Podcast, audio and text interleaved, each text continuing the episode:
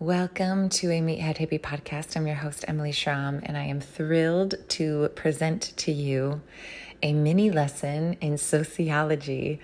I feel so enlightened. I have just such an incredible guest, Stephanie Malin, who is an environmental sociologist. She specializes in extraction and energy energy production and how that ties into community and the impacts. And it's like it's just a really good conversation. I'm really excited to bring this to you.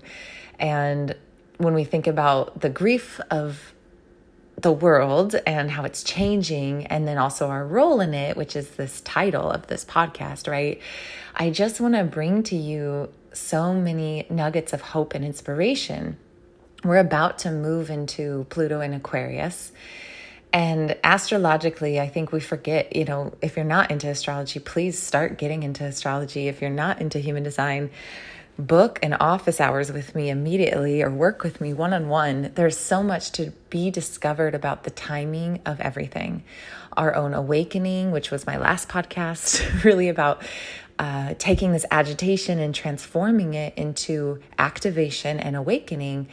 And it's all in perfect timing, but we have to be open, we have to be ready, we have to be prepared, we have to be showcasing who we are and also showcasing to the universe like hey i'm showing up for you just like you're going to show up for me.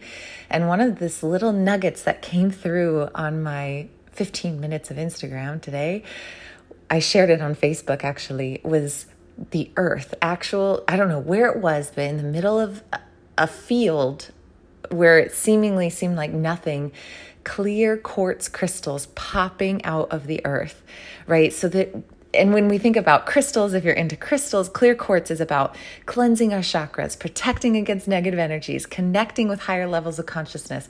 So, whether it's just for us as the human race or for all of us, whether that is the trees, the birds, the water, the support is like so there and it's us up to us to just learn be receptive and to take these opinions that we have regardless of what your opinion may be to relax them a little bit to be malleable and just be receptive to the the learning that is available and and understanding what our role is. It's never individual, it's always collective. And Stephanie Malin is doing such amazing work with this. So she is the associate professor in the Department of Sociology at Colorado State University. She has written a book, so a couple books, but the one that I would highly recommend that just launched is Building Something Better Environmental Crisis and the Promise of Community Change with Meghan Elizabeth Kallman. And it's just a very approachable way for us to rethink community and understand it's we, not I, and there's so much that is ready for change and it's up, uh, up to us to really I don't I don't even know how to explain it. It just feels so activating. It's like the agitation to activation. Again, my last podcast, how do we transform anything that feels like I'm so overwhelmed, I'm closing off, or I'm so activated that I'm burning myself out? And this is really some of the more practical behind the scenes environmental support. So I really hope you enjoy it. Uh, you can find Stephanie in multiple places, but I'm going to send you to her Instagram, Stephanie underscore Malin. And then you can also learn about her at the environmentaljustice.colostate.edu. So this is the Center for Environmental Justice and um, a lot of what her work is. So so excited, Stephanie, for being on the show. The fun side note is that her husband was my former soccer coach when I was like 14, and I was just so it was the craziness of the synergy of how we reconnected. So, hi, Matt. Hi, Xander. You were my favorite soccer coaches ever. Sending you all so much love. I hope you enjoy the podcast. Last but not least, if you have not gotten on a magnesium, please try MAG. This is an incredible magnesium that crosses the blood brain barrier, magnesium L threonate. It will improve your sleep, improve your stress. I have had the most amazing testimonials come through in the last couple weeks. My cousin, who has had chronic foot pain after a week of taking magnesium, it has eased up the sleep numbers on your Whoop or any sort of sleep tracking device, just test it. If it does not improve your sleep numbers, I will refund you. That is how powerful this magnesium is. We know we're trying to get more magnesium in the earth by helping heal the land through regenerative soil practices and less extraction and all of the beautiful work that's happening. But we also need to understand our body is a mirror and we need to supplement magnesium. 95% of us are deficient in it. So use the code Meathead Hippie go to myempirica.com. I'm launching a little survival bundle if you're on the MyEmpirica list that is really packed with all my favorite things and it includes the magnesium. But long story short, it will change your life. and I would love to get this in your hands for you to try the Tri-Mag. And when you're done with the containers, you can ship them back to us. We're going to fill them up with herbs and it's going to be beautiful. So, big love. Enjoy the show. And I cannot wait to hear what you think. Thank you again, Stephanie. And I'll see you guys soon. I'm Emily Schromm, the ultimate meathead hippie. Welcome to the show.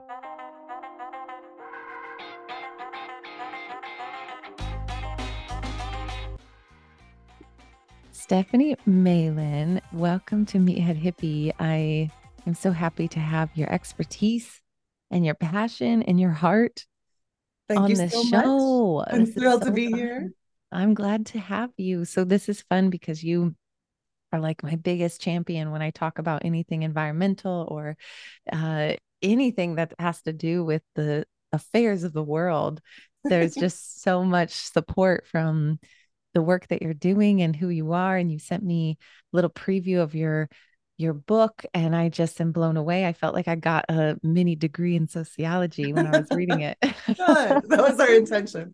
that was really good. It was really well rounded and also kind of just to the name of this podcast and also the name of the work that you do and the workshops you run climate grief to active hope. Mm-hmm. You know, this is really, I think, so resonant with everyone where we are writing this line where we want to be engaged, but we're also like, oh my gosh, it's so overwhelming. I just feel paralyzed in what to do. And it's a huge thing that all of us are collectively going through when we realize everything we thought was solid and a foundation that was built for the better of all is just so clearly not the case. And so, um, yeah, I'm just really excited to dig into these topics and and really open up the conversation about how we can be participants in environmental justice and how we can help feel not so hopeless and also how we can understand these very complex problems uh, mm-hmm. that sometimes just whoosh, go straight over our head and and it's easier almost to like shut down and kind of not be sure. a participant in right so yeah. thank you so much for being yeah. a part of this yeah, I'm thrilled. I'm thrilled to, to share some sociology because for most of your listeners, this may seem like what what is this? Why are we talking about this? But I think by the end it'll be it'll see, you know, folks will see how relevant it is to all the work that you do and and what folks um, are interested in for sure. Yeah. And it was so for you personally, kind of, I think that's always so fun to hear about someone's own original story of how you became a sociologist and how mm-hmm. you are now a teacher of this. How did this begin? Or where was the root of that for you? Where did that, yeah, yeah where did that spark? Yeah. So, um, so I had no idea what sociology was. I think I was until I was in like later in high school. Um, I, will preface this by saying I was a pretty um, different kid now that I look back on things. And when I was about 12 or 13, I went through this like huge just set of you know like trying to figure out i think now looking back who i was and like what resonated with me and and all that sort of stuff. And i um, became a vegan at 13 i'm no longer a vegan once i learned more about nutrition but from 13 to 21 right i was this very um, engaged animal rights kind of activist and and was thinking I, I was reading animal liberation as a seventh grader. Like look this this like animal rights philosophy book from like the 70s right? Are you are you Stephanie, are you an Aquarius? What so what's your sign? Oh, that's funny. So I am I'm a Scorpio, um, but I have my moon is in Aquarius and okay. my moon is in my 10th house, right? So like my my like public persona and also like what I've been driven towards in my career is very guided by those sorts of those sorts of like mm-hmm. humanitarian big picture like systems change kind of ideals. That's really where my heart is, right? And that's what yeah. that's what kind of lights me up. Um and then I'm a Taurus rising. So I've got some good balance and then also like a lot of Libra in my chart as well. Oh, um, thank God I, for the Libras. I know. what would we do yeah. without you? it makes me a much friendlier Scorpio. That's for sure. So I am not I am not as temperamental or or whatever as as as one might think. I, and for human design, I'm learning that. So I don't know as much about. I used to do like natal charts and stuff in in high school, so I'm super into astrology and know know more about that than human design, which I'm still very much a beginning student of, but I'm a manifester. And so it's very, and like a six two manifester. And it's oh, very shit. interesting to me how, like, I read once I was like, I had a little chart done, right? And I was reading through that. And my big I don't know if it's it's my strategy or whatever. I, I see I'm going to butcher this now is to um, inform, and I was yes. just like, oh yes, this is okay. So at least I'm doing the thing that I'm supposed to be doing. Wow, right? I'm obsessed with this. To have a sociologist, environmental justice activist, be a manifester. This is where we can like we're doing some damage, Stephanie. This is I so know. good shit. Oh, yeah. cool. This is cool. Yeah.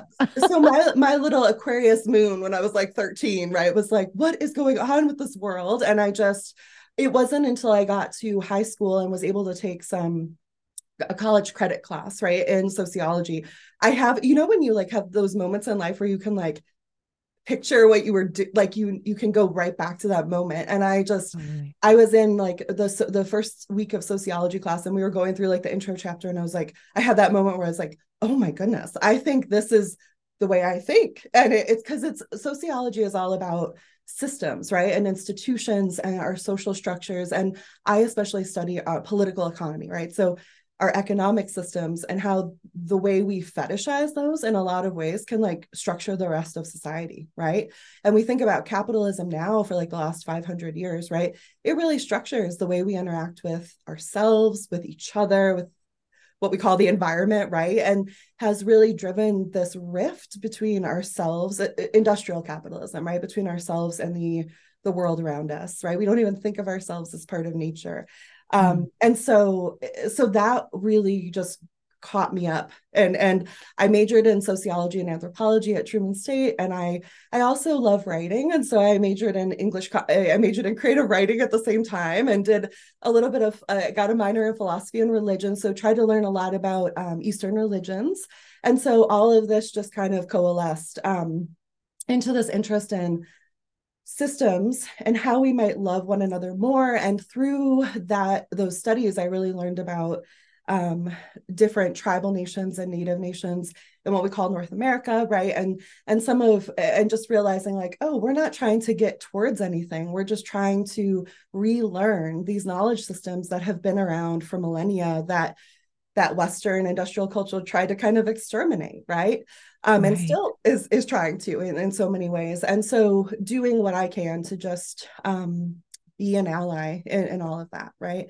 So that's kind of how I got involved in sociology. And and again, it's the study of institutions and systems and structures, but I study um, it's at multiple scales, right? So I do a lot of work in community where people have are dealing with like oil and gas production, especially like fracking, right? And the, that kind of um, production or uranium mining and milling. I've done a lot of work there. But like my book focuses on the most recent book, Building Something Better, focuses on um, Meghan Kallman and I wrote that together. And she's a state senator in Rhode Island as well as a sociologist, right? So we were just we kind of hit walls with our students where we would teach these things like environmental justice and social inequality and we just felt like it was so um, so important but of course right to teach these perspectives but every single class i will teach my students will hit a wall about halfway through right where they're just like you said before even if they kind of knew this stuff before or what have you, they're just paralyzed by the enormity or the seeming enormity of the problems that we face, right. right? And it felt irresponsible after a while to keep presenting the problems without having, and I would focus on solutions, but I wanted something like this book to be like, look at all the amazing things that are already going on and have been going on and will continue to go on, right? Because it it's almost easy to be negative and focus on the things that are so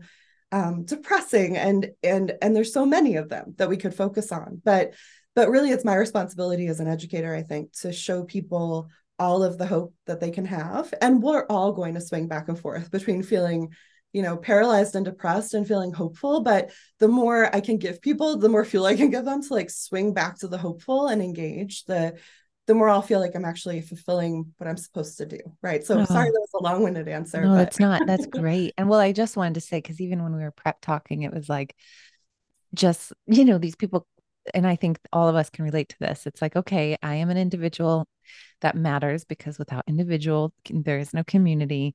I'm mm-hmm. engaged. So your students, you said your students come in so excited and so ready. And then, like you said, that point where it's just like, oh my god wait what? what how can i engage? And and what does this look like? And how do i stay hopeful in this right. mess of a situation? And what what would you say is kind of maybe the a common theme of what brings people back to like nope no no stay engaged. Like we we got this. And of course your examples of um, building something better in your book were so helpful of like how these community building things are impactful and just in general that there's a purpose to everything we're doing, but I guess yeah, what are the things that you feel like can bring people back to that excitement and impact? Because if we don't, you know, we don't see an impact, we don't have any desire to continue. It's just like a workout routine or a nutrition routine, right? right. It's like very discouraging in so many ways. Sorry, I'm going to shut my door so my dog isn't so. Okay. Um, yeah, so I think the thing that keeps it's different for different folks, right? I have noticed so much in the last like four or five years, the undergrad, I teach mostly college undergrads, undergrads, right? And there's been this like real sea change in terms of some not so awesome things like being over reliant on technology in a different way. But the positive side of things has also been that folks are very aware of economic systems and inequality like they they will name capitalism and be like this is the root problem in a way that my students 5 years and earlier would would not have done right? They would not have and it would have been this whole learning process of trying to teach what we live within see it and then how to dismantle it. And I, so I think the hope comes from already having kind of identified the root problem and being so motivated then to do what they can to dismantle it, right? And it's just both for their own well-being right? They're trying to figure out like where do i fit in this world and what do i want to do and how do i want to contribute? And for a lot of students it's not so much about like being able to make enough money anymore things like that right? Or commodifying themselves in that way.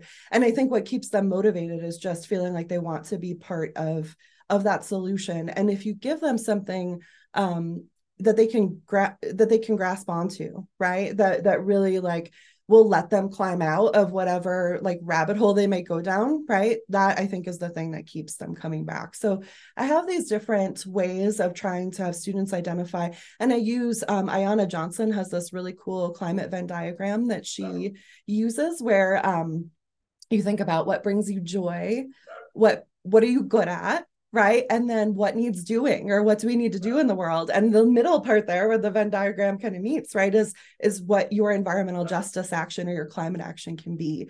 And i think it's as simple as um it's not simple but it's it, it really kind of is right? Just have people understand how they can scale up what they're really good at and what makes them happy as an individual into the collective right? How do i contribute to these bigger systems um, even if it's like just my com- my community right? My neighborhood whatever is a little larger than you that's working towards something and and really identifying something concrete and it can be like all kinds of things right? Like my students will talk about how they love to make people laugh and so they want to figure out how to do that or they're really good at they're excellent artists right? And so they want to help visualize what what's going on and ways that you can plug in that you may not have thought about in that way before i think that brings a lot of hope as well as the reason why we focused on these concrete cases in the book right is because it's really easy to critique what we're embedded in but critique gets really old after a while. It gets very empty and alienating. And if there's yeah. just this like black box in terms of well what do we do next?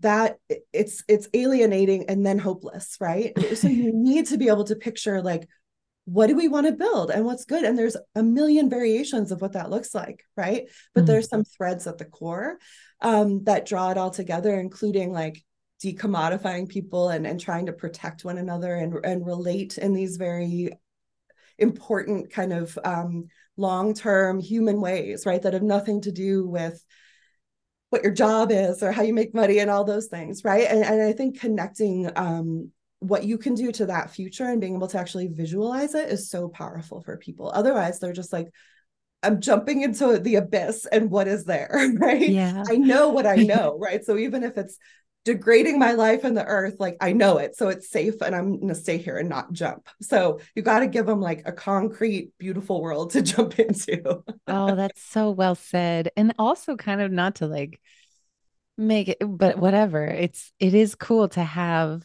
some people's, you know, whether it's your natal chart, your astrology, or your human design, could, to kind of be like, oh, I am really good at this. I am supposed to communicate in this mm-hmm. way, or live in this way, or work in this way. I think that's so helpful for figuring out like where do I put my what is my north star or like you know even our north nodes can share so much about like where we're supposed to be starting to move ourselves and where we're going so it all yeah. i like that concept of just like your own individual assets which only happens when you yourself take that time to like really deep dive into your own self. And mm-hmm. we're so busy at, at deflecting at maybe attention to ourselves or complimenting ourselves or even respect of self that we don't even allow ourselves to like open up the gifts of what we can give you know?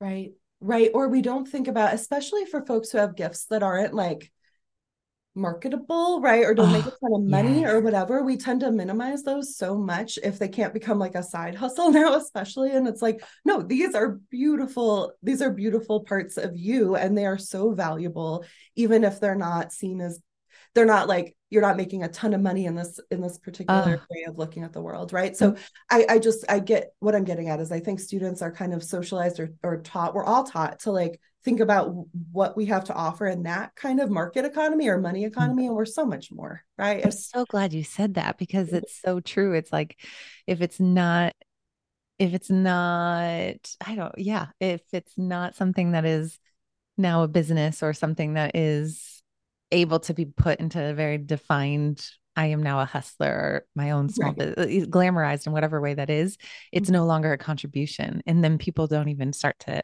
move towards it, right? They don't see it fit into the boxes that we've, and it's so beautiful when people do have, you know, this like desire to work for themselves, but it has become its own monster yeah. in, in and of itself, right?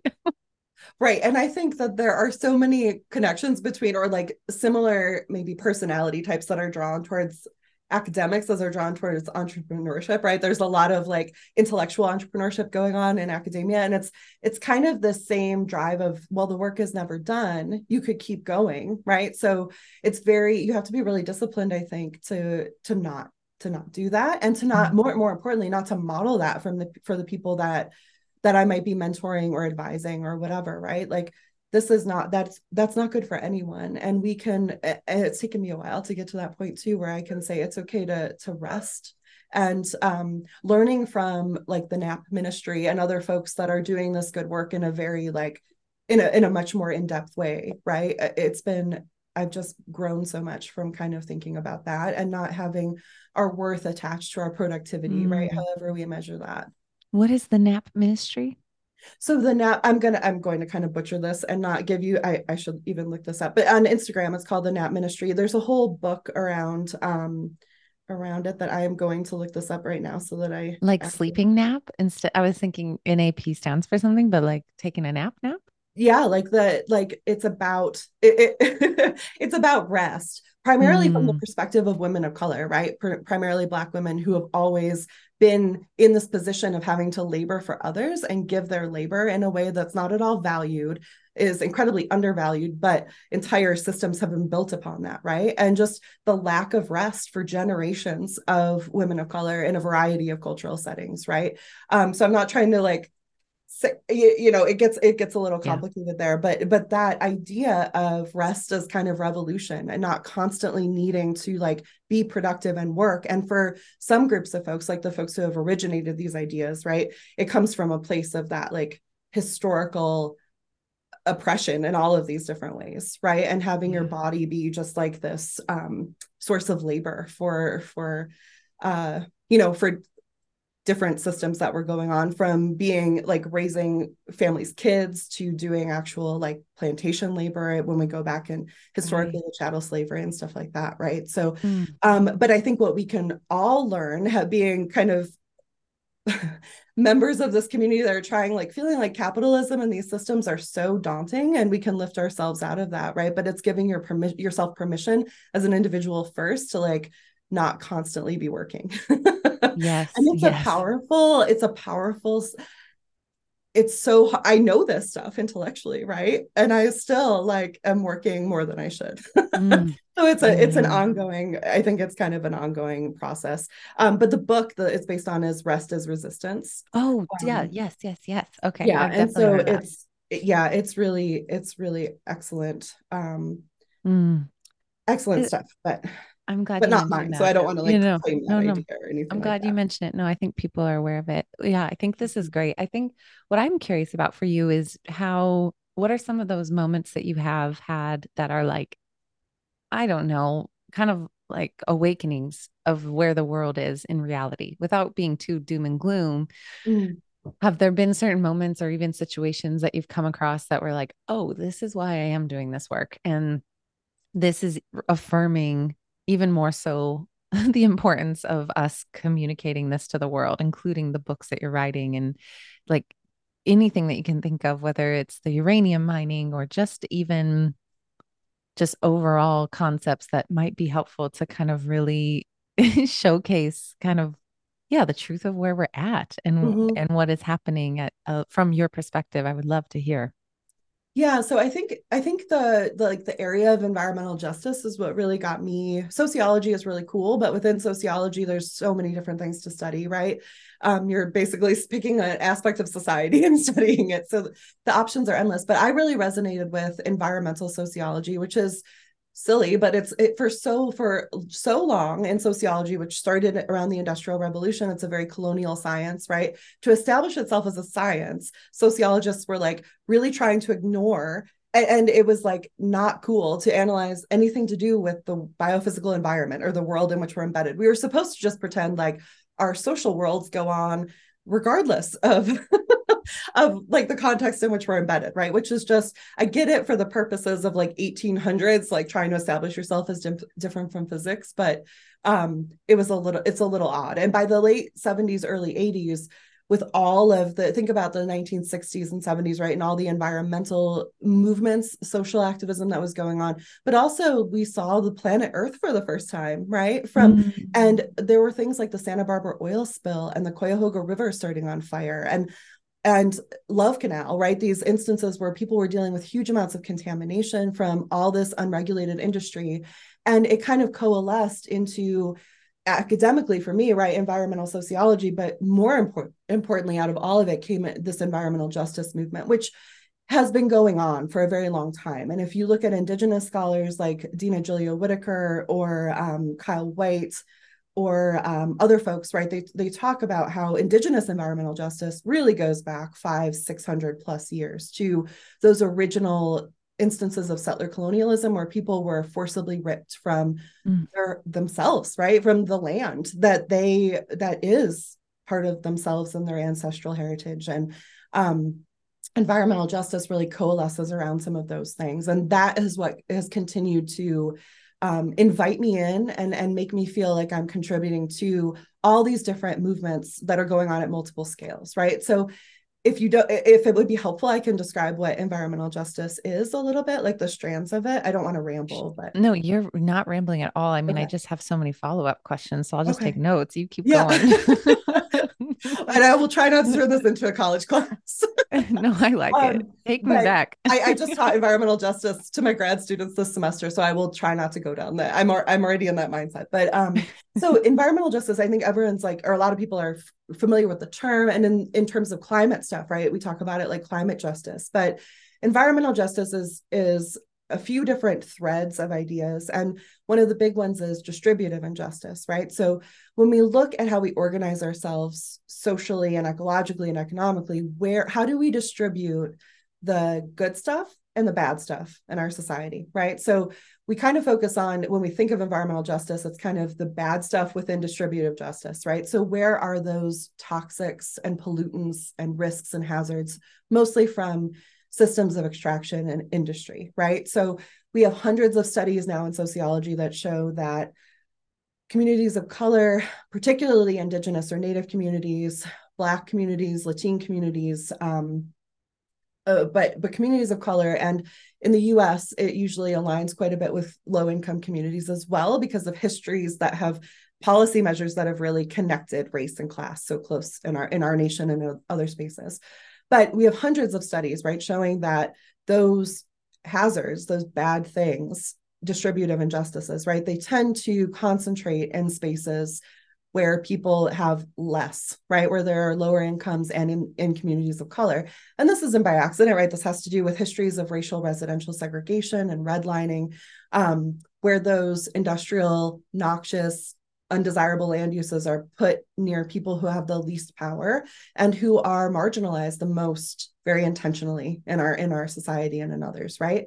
But it's also like about access to the good stuff. So where is the clean air and the clean water and the public transportation and the affordable housing and all of that stuff right? The environmental goods. And that's the other side of the coin is that usually when you're overexposed to the bad stuff you're underexposed or have less access to the good stuff, right? So you might live in a neighborhood that has very few trees. You might live in an area where you very rarely get to access fresh food as you're working with, right? Even though you might even be working in agriculture, you're not able to access those things, right? Um, so that's what we think about a lot with environmental justice or injustice. And that's really important, right? But it doesn't tell us why things got that way or how things got that way, right? And so another really important layer here is called like procedural justice or procedural equity and it's just what it sounds like right? It's all about process. So it's what sort of policies created those situations of inequitable access or inequitable exposure to really hazardous stuff? And it has a lot to do with who's at the table to make decisions and not just sit at the table, but who's constructing the table, right? And who wants to sit at it or not, because the conversations that are being had are very particular based on who's initiating things, right? And it's all about meaningful participation. So, are you going to like a public meeting and you can talk for three minutes and then you're cut off, or are you able to like help have the conversations 50 steps earlier where we're talking about what the world looks like and what decisions we're making and and those sorts of things right? And were you and even invited to the public meeting and yeah. you know didn't even know it existed right? Yeah yeah. So i work a lot with in in the area of like information access too right? Because you can't really make decisions if you if you aren't able to like understand what we know about a given hazard right or risk for example but often that information is super specialized. It's not accessible. It's not translated for folks who don't have like a degree in toxicology or something right? Or you have to have enough time to like spend a second job's worth of time essentially like accessing that information and to make a decision so that your kids don't get sick because you're living near something hazardous right? So I, I, think maybe an example would be helpful. I like i said i work a lot in oil and gas communities right? So with folks who here in colorado could have a well pad a thousand feet from the side of their house right? So it could be like the side of your house a thousand feet away is the hole in the ground where we're drilling for oil or gas right? And that's seen as being um, really kind of uh, uh, we talk in Colorado, or Colorado talks about itself as being at the forefront of regulation of oil and gas, right? Like we're doing such an awesome job. And that's the state of things here in Colorado after community groups pushing and pushing and pushing. It used to be mm-hmm. like 500 feet, right? Mm-hmm. In all of this, there's the distributive injustice of who is exposed to those kinds of hazards, right? There's risks from production, there's risks from pipelines. Drilling is really disruptive to people. I've done a lot of work on the chronic mental health and stress impacts that can come from having no power, like no power in a political system, but then also um, being really uncertain about what happens to your health, to your kids' health when you're living amidst all of that industrial activity and have zero control over it, right? So not only do you have the distributive injustice of I'm living really close to this industrial activity, my child might be getting sick from it. We have a lot of evidence now of um, childhood leukemias and other problems, birth defects, miscarriages being related to living within a half mile or a mile of active drilling, right? For example, wow. that's a huge distributive injustice. The procedural injustice is that in places like Colorado, for example, folks have not had a seat at the table. They've been told, in fact, by the state here in Colorado, you can't make those choices as a local community, right? So they don't have access to useful information and they're also cut out of participating meaningfully in a process that really matters for for our environment but also for their their own families and their well-being right? So I, I hope that kind of illustrates like environmental justice and all of the avenues though. It's it's it's like we can look at all the injustice but then what we also can look at is all of the mobilization and passion around not having that right? And building better systems. And it's not for many of these groups it's not about nimbyism right? Or not in my backyard get that away from me. It's about wanting to build better worlds for their children right? Intergenerational justice is a huge part of this. Honoring ancestors and and trying to hand a world that's livable and beautiful to our children and our children's children et cetera even if you don't have kids right? Our children in a very general collective sense um, and also recognizing folks and more than humans who have not had a seat at the table, right? Recognizing that we are not the only beings on this planet. We are not the only living beings for sure. And we are surrounded by like beautiful living systems, right? That we tend to, um, in the English language, turn into these like inert objects, right? We call them it and and and that sort of thing. And and that is one of the first problems right in terms of how we conceptualize. So environmental justice is also all about at the deeper levels like recognizing the the rights of nature in a very that's a very narrow way to talk about it right? But the rights of nature and how to restore systems and right relationships so that we're not continuing to try down this path that that seems to not be very very healthy for for most all of us right? Mm-hmm. Um, yeah. So yeah, it's a lot about recognition and restorative uh, restor- restoration of place, right? So there's some really cool remediation stuff going on that I'm starting to focus on with like fungi and mycelial systems um, and hemp. And like I, I am sure you're very aware of all. It's just so freaking cool to look at all of how intelligent mm. all these beings are right and mm-hmm. it, in a mm-hmm. way it's like we just need to like human beings have such a we could play such a beautiful role in like being a conduit for that. And like yeah robin wall kimmerer I, I, like the the book braiding sweetgrass is uh, he made a huge impact on me and i teach that book. And i think it's just it really made me remember that people are supposed to be here to like sing to the sing for the planet and sing to we're we're here to do such beautiful things mm. right? And environmental justice really kind of hooks me in because it reminds you on a daily basis of how lovely our relationships with self other and all the other beings, right? All of the more than humans could be if we would just try to look at what is going on in the system we're embedded that's kind of breaking that down, right? Mm. And do everything we can to stop that and pivot in the other direction, in the mm. other million directions that we could go. so true what you said. I love that book. She did such a braiding sweetgrass is so good. Um, it is so um, good. Yes. Even even chapter by chapter I've, I've had a few people talk about how it was hard for them to read and i was like that's so interesting which which you know when it's resonating for people and one of those books that you know it's on your shelf and then you pick it up when you're ready but even just a chapter at a time just to mm-hmm. start to understand relationship with other that's not human is so profound and just that awakening that's i feel like that's the the revolution more than any other place because we're so stuck in logic and rules and policy that the the most power we can give and this is where you and I first initially bonded I believe is like it comes from this internal awakening of seeing the world alive for the first time and really having that powerful sense of oh like this this has to die in order for this to exist. So mm-hmm. what does this mean over time collectively? Of course this is where we start to bring life back into these places that have been so overlooked or just we're just so disconnected from i you know it's like really profound when we get into our bubbles and we just stop seeing the world as it is it's yeah. it's just the awakening of like how do we get the world to see to see the things that we want them to see, which is how alive and how powerful and how profound nature is. And I, I think possibly because our, you know, obviously you've talked about this, you just addressed this, but even your chapter, and I don't know if this is maybe a recap of the chapter would be helpful, or even kind of diving into this kind of the final negative component maybe of this which is not human human beings not human buying yeah. not humans buying and and how I don't know. It's almost like when I was in the van and just like very disconnected from the world in a way that was really profound, but then like re entering into society was a kind of a whole experiment in and of itself where I just got to see things for what they were and obviously seeing my own participation in it. And then we look at holiday season and we look at just in general neoliberalism kind of as a whole, which you explained so well in your book. I felt like I finally understood it. Thank you. That was the goal, right? Because I could not assign anything that wasn't like huge where I could be like, this is what it's about. So we were like, we are writing this chapter, even though we got a little bit of pushback.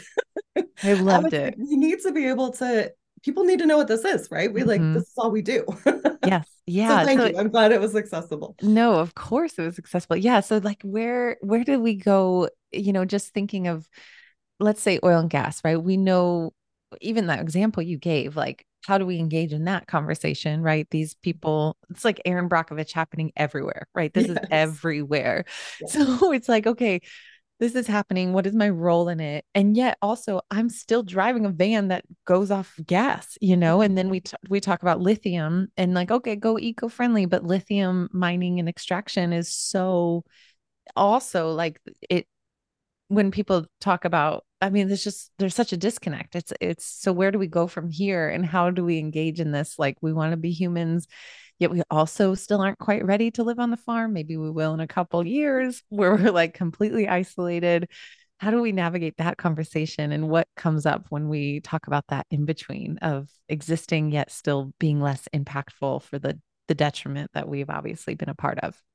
Right. Oh goodness, this is such a good question, Emily. It's so important too because I think that this might be even for folks who feel like they are like fully engaged and ready to be part of something collective, right? I think this is the big stumbling block, right? Is this feeling of complicity, right? This feeling that, well, I can't really demand transformative change or true systems change because, like you said, right? I drive a vehicle that uses gasoline or I wear clothing that like is is synthetic, right? And has some petroleum in it, or I use cosmetics or any number of things, right? Um, and this is a really, there's two ways that I want to take this because I think this is really important. The first way is, is to talk about um, just very bluntly, right? Like we are constrained to behave those ways because we're embedded in systems where we're dependent upon those technologies, right? So, for example, I live in Fort Collins, Colorado. I unfortunately cannot take a train down to Denver, right? There is no public transportation that is connecting, despite a lot of public push for this sort of thing for decades right? There there and that's the case in many spaces within the us right? Um, so i couldn't make the decision to be car free for example if i live in an area of this city that isn't well connected via public transit and of course is here in Fort Collins, even, right? A very privileged community with a lot of public transportation, bike paths, et cetera. There are areas of our community that are totally disconnected that are are also racially and ethnically minoritized, right? And they're the areas that suffer from some of the most persistent poverty. So you see those patterns, right? Where you are you can be complicit in consuming things that you might not want to consume because that is the system in which we're all deeply embedded. The pro and where we where we have to get to and what i encourage folks to do as i teach them or talk to them is we we own that complicity like yes i am part of this system that doesn't mean that i shouldn't and don't have the right to envision or the responsibility really right and this this goes back to that thinking in terms of rights, but really we have to start thinking in terms of responsibilities. Um, I still have the responsibility to demand something that I know is better and not only demand it like to some like market in the sky or whatever, but actually like work towards doing that in any little way I can. So I still drive a car, right? But I also bike to work and bike around as much as I possibly can. And I luckily live in a community and a part of that community where I can do that. So you do the little things that let you feel like you're contributing towards that better system you want to build without letting yourself feel like you can't make those transformative um, you can't have those transformative visions right? Because you participate in a system that that isn't all about them. Um, and, and, i think this is really important because e- even in the oil and gas work i do the folks i interview a lot are, are community organizers right? They may have been involved in community groups. They are really passionate about protecting their their children and their community but they will stop short of saying no more fossil fuels or no more oil and gas drilling because of that sense of complicity because they and and this is what the industry really plays on and this is the second thread that i, I want to follow through on. Um because uh, it, and there's an excellent frontline documentary called the power of big oil that i would highly recommend. It's it's a commitment. It's three parts. It's big. But it what it gets across right is that we have a very well documented sense of how big oil firms and other fossil fuel companies, coal is also part of this, right? Have gone from, they've known a big oil, in particular, Exxon, eh, has known a lot about climate change, global warming since at least the 70s, probably earlier than that, right? And they went out of their way at first in the 70s, right, to like have hire scientists who are looking at renewable energy really to try to understand like whoa we're going in this direction this is really scary we probably need to figure out how to diversify as a company and do things other than oil and then the the oil embargoes happened and that you know i i wasn't alive at the time but of course like there's eh, we've we've heard about the history of the people standing in line for gas and things like that during the late 70s when OPEC came on the scene. And, and after that, Exxon just kind of closed shop on all of that, as well as other oil companies. And what they ended up doing for decades was create stifling their own science that they had found and then creating um, contrary climate science or funding it, I should say, so that there was this illusion by about the late 90s, mid 2000s in places like the US that, well, maybe climate crisis isn't happening, maybe it's not driven by human causes. Um, so that climate denialism, right? And we have now all, sociologists have done it, and others have done a really good job of looking at how was that funded? How did we get from those oil and gas companies to this culture of climate denialism that really took over, right? It took over our political system. It stymied any sort of policy moves towards actually reducing emissions and doing other things that were so important for climate. And if we would have done this in the 90s, like during the Kyoto Protocol, the amount of emissions cutting and things like that that would have had to happen would have been so much smaller than what we deal with now. Every year that we let go past, it, things just get more and more ramped up for reasons I can talk about uh, if, if we want to go down that road. But uh, big oil really played that out for as long as they could right? They kept this they kept funding scientists here and there in these well positioned places helped create curriculum for really underfunded school you know like public education is really underfunded. Teachers have to often create their own curriculum. Very aware of that and through different foundations like send climate curriculum to science teachers right? So they're teaching like well there's a debate and you create this whole culture in a place like the us of creating this idea that there's a debate over the science when in fact there's not. And that delayed things for 25 years, 30 years, right? We don't have 30 years no. Delay. And then and now what they've done, coming back to my point, is that they've like they've kind of realized since about probably 2010s oh, we can't really like climate change is undeniable, right? It's been undeniable for a while, but with all of the intensified heat waves and storms and wildfires, there are fewer and fewer people that haven't been affected by some aspect of climate change now. So climate denialism, it still hangs on in some spaces. And during the most recent COP, or at the conference of parties hosted in UAE by an oil baron, essentially, like they're still using that language. Of, well, we don't really know, and the science isn't that good. But big oil and coal have really pivoted towards the hopelessness tack now. It's it's not well, it's not happening and we're going to deny this. Now it's, well, it's very much is happening. We never said it wasn't happening. But mm. you are all the reason why this is happening, right? Your demand and your consumption and those sorts of things are what are driving what we're producing. And so this is your fault, right? BP was British Petroleum was a key player in developing the carbon footprint tool that individualizes everything. You take that little carbon footprint and say, well, how many earths does it take to support my lifestyle? If you're an American, because we're embedded in all these industrial wasteful systems without even knowing it really, it takes at least three earths, right? To at minimum. Some of my students do this and it's like 15, right? Because we are embedded in these systems that we're disconnected from and we don't know wow. what we're consuming, right? Mm-hmm. So BP focuses all on the individual. Like you all are driving this, you're complicit in this, you should feel guilty. And really hoping that that sense of guilt and shame, which is like the lowest level at which we could exist, right? Like that that's going to keep people from having feeling like they have any right or responsibility to demand better. And, and that's why it gets to me so much now i think because we're at such a critical juncture. And for some folks this is re- a lot of folks right? This is really working. Like it's it's you're embedded in the system. You are complicit in the system.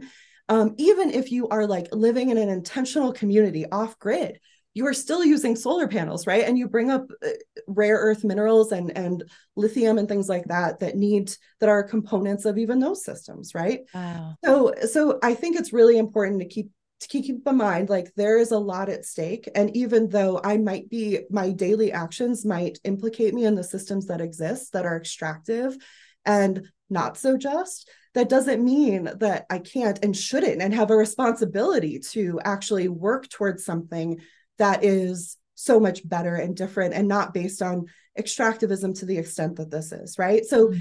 if anything it's not it's not in my mind right it's not uh, your complicity shouldn't keep you from acting it makes you responsible to act more than mm-hmm. anything else right mm-hmm. mm-hmm. and and so i'm sorry for the long the long kind of no don't be go around there but i think it's really important to understand that we're not all feeling that way just because as individuals like we come to that place we're feeling that way because we're hearing those messages a lot by the very entities that caused the problem have not claimed responsibility for it and then try to blame the folks that are and we're complicit in this. We are consuming these things. But to make it seem like it's one-sided and it's all demand side is um just disingenuous right? Ooh, you said it so well the guilt and shame because it's like bad, bad religion all over again, right? Like there's no greater way than just to like, oh, it's your fault, be small and and hump your shoulders and just like, uh yeah. Womp, womp. Like it's like this is so not how we're supposed to live. It's so opposite of our truest best self. Like, oh my goodness. Okay, so I have t- so one question. What is one of your most positive um maybe it's kind of a repair relationship that's beginning, especially with Indigenous and knowing we have so far away, so far to go when it comes to actually having those bridges or even just that connection coming back. Like it's, eh, we know this, but like just to say it, it's like, it's, it's so mind blowing that the reason that we're at the place we're at is because we stripped that relationship, right? So to for us to acknowledge it, of course, and then also to repair and to to not just brush it aside, I think is one of the biggest conversations that we're having. So like whether it's in relationship repair or whether it's in remediation if that's possible um, yeah, what's one of the, one specific story through hemp or mycelium? Kind of touched on it. What is something that's really making your own heart expand in in excitement of some of the the positive wins that are happening? Oh, there's so much. Uh, that's always mm-hmm. perfect question. Thank you. Uh, I think that um, I think one thing that really makes my heart sing is is learning. I've learned to see scale, right? Like as a social scientist, you start to study small scale, medium scale, and large scale, right? And I think sometimes we get focused at the individual, like very small scale ourselves, right? Or the very large scale, like the capitalist system. And and so that's where we start to feel really ineffective and lonely, right? Because it's like, well, how can I, little me, possibly affect this big system? So start in terms of like in general, starting to think about scaling up, right? And how to that there are all these little um places to latch on to get you from you know from your individual to to a little group that's working on this and then that group can become part of a coalition right and that coalition can maybe make impacts in terms of like policies over oil and gas in your state, for example, or something like that, right? So, one thing that I've seen that's hopeful across the board are just the ways in which if we if we organize and then grow organize and grow it you can become part of something that's so much bigger than you just by being part of something that's one scale up right from from an individual or something like that i think that's incredibly powerful i also what i've when i was doing these interviews and Meghan and i were doing these interviews i think we were very intentional about the cases that we selected so that they were representative and and, all of that. But what we ended up seeing was that the cases that we landed on are, are 90% driven by people who identify as women. And so many of the cases that we're looking at are driven by Native nations or Indigenous folks, right? And there was a point at which we were like, what are we doing as two white women? We are telling these stories that I don't want to feel like we're appropriating these stories and we're telling other people's stories, right? But of course, people told us what they that told us their stories understanding that that they could use our platform whatever it's worth right and and so in that way i i felt emboldened after a while to tell the stories we were given permission to share right and i think in uh, the thread that i found in all of those was just there's so much love that people have mm. for for their neighbors and their communities and the land that they that they live with and and once that that coming back to those relationships is kind of centered uh, we're so socialized and we learn so much how to think of people instrumentally right? And think of others instrumentally like well what does my connection to them get me? Uh, we start in a capitalist system to think of everything kind of as a commodity including our relationships. Um, and I think that one of the most inspiring things I've seen across these cases is the tendency to kind of question that orientation and then get back into right relationship with ourselves and each other through through having a sense of reciprocity whatever that is right? Like have uh, knowing and understanding that this is not you don't have a right to access these things. This is not but in a way uh, uh, being given this gift of life is it makes you beautifully responsible right? And once you're able to kind of connect with that um that sense of responsibility and know where to channel your energy i think that's where people feel where i've seen people feel really empowered to build something a little bit different right I do think you brought up remediation, and that's an area that I'm just starting to study. I think that from a social science perspective, right? Um, because fungi and uh, mycelial structures in general, um, and I know a little bit less about hemp, but doing the interview with Winona LaDuke really had me learn a lot about hemp. Um, we have so there are so many other intelligent beings in this world that I think part of it has been too just realizing like it doesn't have to all be engineered by human beings right? And and if it is like the first step to learning how to do that is to listen.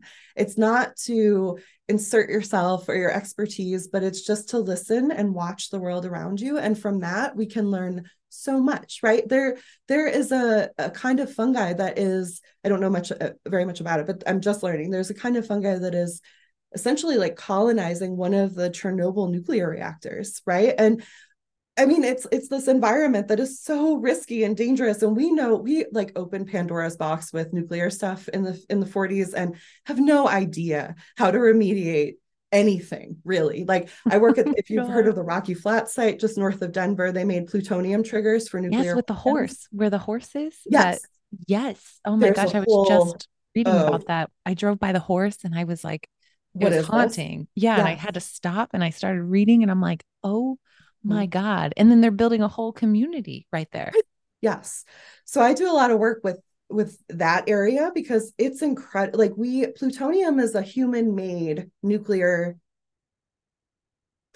monster right it's a it's a it's a human made nuclear substance that helps that you make triggers for nuclear weapons out of we it has a half-life of 26,000 years meaning that it only ha- only half of it disintegrates in 26,000 years. If we talk about something like uranium it has half-lives of billions of years and we started meddling around in this stuff right? And th- at the height of hubris i would say thought that we could somehow control these things or understand how to remediate them And the lesson learned has been that we don't. And I've been involved in these workshops with like DOE and stuff too, where it's like, how do we think about communicating to people in a thousand or 10,000 years just about the risk of what we've left buried in the ground, right? And that Rocky Flat site in particular, um, you know, it was out there operating for decades. People had no idea what it was um, because of national security. You couldn't talk about it if you worked there. You couldn't talk to each other. Families living around there thought that it was like a dish soap or like a scrubbing bubbles kind of facility, right? Uh, meanwhile, mm-hmm. it's creating some of the most hazardous nuclear material we know. And and and now instead of cleaning up the site well, a big chunk of it, it they just like left it untouched because they were trying to cut corners and not it's a whole it, it's a whole like it could be its own podcast right um point being nuclear the kind of industrial contamination we've created chemical and otherwise is it, it's all a little um overwhelming when you really get into it because we don't know a lot toxicologically about how things interact in our environment interact in our bodies but when you talk about nuclear, there's another level there in terms of time and in terms of just how impactful those substances can be to our bodies, right? And to when we think about intergenerational justice, especially like folks who had nothing to do with any of these technologies will be impacted by this. And how do we communicate all of that? But to go back to the remediation thing, right? It's it's so inspiring to me and just so hopeful. These are the little nuggets that I have to look for. Um, that in this reactor that you would think would be like the heart of risk and hazard these mycelium have just been or these fungi have been like okay we figured out how to like start to colonize and break down this this substance that human beings have no idea how to do anything around and we just kind of like cordon it off and stay away right? And and seeing that and seeing how hemp can remediate soil even when it's been just victimized by by all of the industrial agricultural processes right? Like winona's story about like she's in the middle of this big potato farm that is just like spraying pesticides and they're slowly trying to take back the land right? And and and are able to see the the good work that hemp can do in terms of um, just remediating that spot right? So those are the kinds of stories that that i hear. It's not so much like one particular case or whatever um, but it's uh, you know it's the spirit of let's listen to the world around us. It has so much wisdom and let's try to facilitate w- what she's doing as best we can right? Um, and that means learning from folks who have a history uh, of listening and learning and not dominating over and not thinking of themselves as outside of nature right? Mm-hmm. and and really being very humble in in those directions. And I, I also think Meghan and i highlight in our book right how important it is to not and this goes back to the discussion of lithium extraction and things like that. Just because renewables have some problems with them that doesn't mean that we can't move in that direction. That's better than extracting fossil fuels, right? Nothing that human beings create is going to be perfect, right? And we are like on this, especially sociologists sometimes are, we critique so much, we're trained to critique so much that we can't just go in the direction of the good. It has to be perfect. And I'm so tired of that. like mm. we've got we've got to just go in the direction of the good. And mm. that's what's really inspired me is across these cases in my students when I see how engaged they can get, they're just trying to go towards the thing that brings them joy that they love and that is in the right direction. Meaning like it's not intentionally extractive or hurting others and they're trying to center equity and, and justice as much as possible. Is it going to be complete? No. We are we are human beings, right? And that's the point. but we can get as we can be wiser, right? And we can go in a better direction, I think. Um, that was really long. as it should be. I mean, this is good. This is so good. I also just have to share this that before even after you connected with me that your husband was my first soccer coach ever. Not ever. My dad was probably my first soccer coach ever, but I love Matt. I cannot believe that's your husband. That was so fun that you were just like, oh, by the way. What kind of small world? to be weird or creep you out or something. But it was like when I made that connection, I was like, holy smokes. That's so cool. Yeah. Matt and Xander, are my favorite soccer coaches of all times. Aww. I just love it so much. You sent me a picture. I had a moment. It was so good. That's I love I love that. And it's um yeah, anyway, I'll, I'll I'll not ramble about that, but it's I think it's a really cool connection that just made me feel like I was brave enough to kind of reach out to you because I was like, okay, she might remember me from this, and I won't be one of those weirdos that's just like, hey, listen what I have to say. Okay, well, just really quick, Stephanie, you're a manifester. There can be no hesitation of what yes. you you go inform the world about. Okay, I'm learning wrap, this. To wrap this up, you're the manifester to inform the world of what you see the future being, how you see the world unfolding in your lifetime and then past it. Um, what would you like to see? How do you like, how would you like to mm-hmm. envision the world or how would you like us to also join you in that, in that process? What can we look forward to? And yeah, just inform us and therefore it will become. oh, if only. I love that. Um, so I just want to help build a world that makes everyone feel loved and happy and held, right? Um, and that sounds really corny, but at the core of it, right, is the fact that we're all working. And you mentioned neoliberalism before. So, very briefly, I just want to say, like, the last 40 years, we have been living in a system, a variety of capitalism in places like the US that is just soul sucking, right? It like centers money and private property uh, thinking of land as property too, above everything else, right? Our happiness, our health, all the rest of it.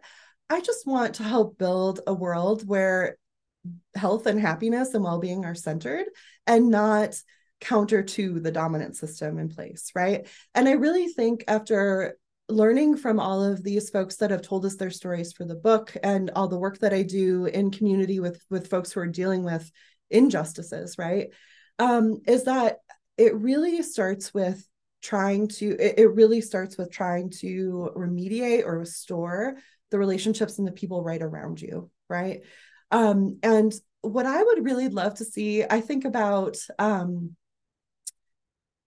you know i was talking before about scale but i think it's so interesting to think about how to scale down and decentralize a lot of the ways that we live so that we can be more connected to the land and the people right in our vicinity right so i think about and intentional some intentional communities are kind of really interesting blueprints for this right how do you actually learn how to grow food cultivate food have access to water how do you how do we relearn a lot of the skills that we've lost um, as Western industrialized individuals, is who I'm talking about. Not every human being has lost these, of course. Thank goodness we have wisdom holders and keepers who are remembering these things for us. But but I want to help facilitate just that kind of connection at a scale that's more like a big neighborhood or a community. And the reason, and, and, then scale those up to, I mean, it's not so different from how Native nations and Native groups would organize themselves, especially if we look at like the some different confederacies and things like that and what we call North America now. You have these decentralized communities that are smaller and you can scale up to these larger scale like regional and even beyond that right because our desire, I think, is to connect as human beings, and we will connect at, at multiple scales.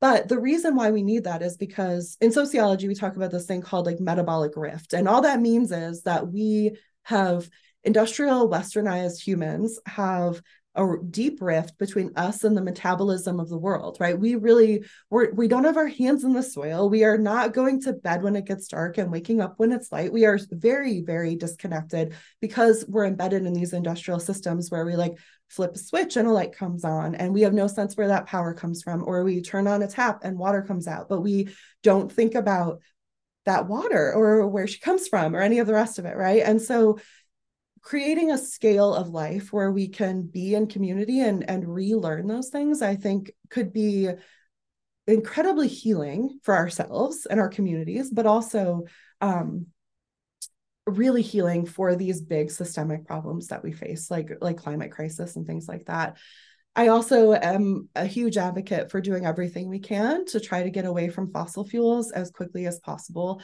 And um, that is a really scary thing to say sometimes as as a as an intellectual or as a as a professor. But I've especially because I do work in the area, right? It's so easy to get attacked as being biased or something like that. But uh, my mantra in my work is that you can be objective without being neutral. And so I think what myself and a lot of other folks can do, we're experts in something, we know something, right? So we can still be very good scientists or you know good programmers or good whatever we do and be objective and rigorous within that. But we have to we can't be neutral about the problems that we're seeing because you know how to fix a problem in your different like your little area right?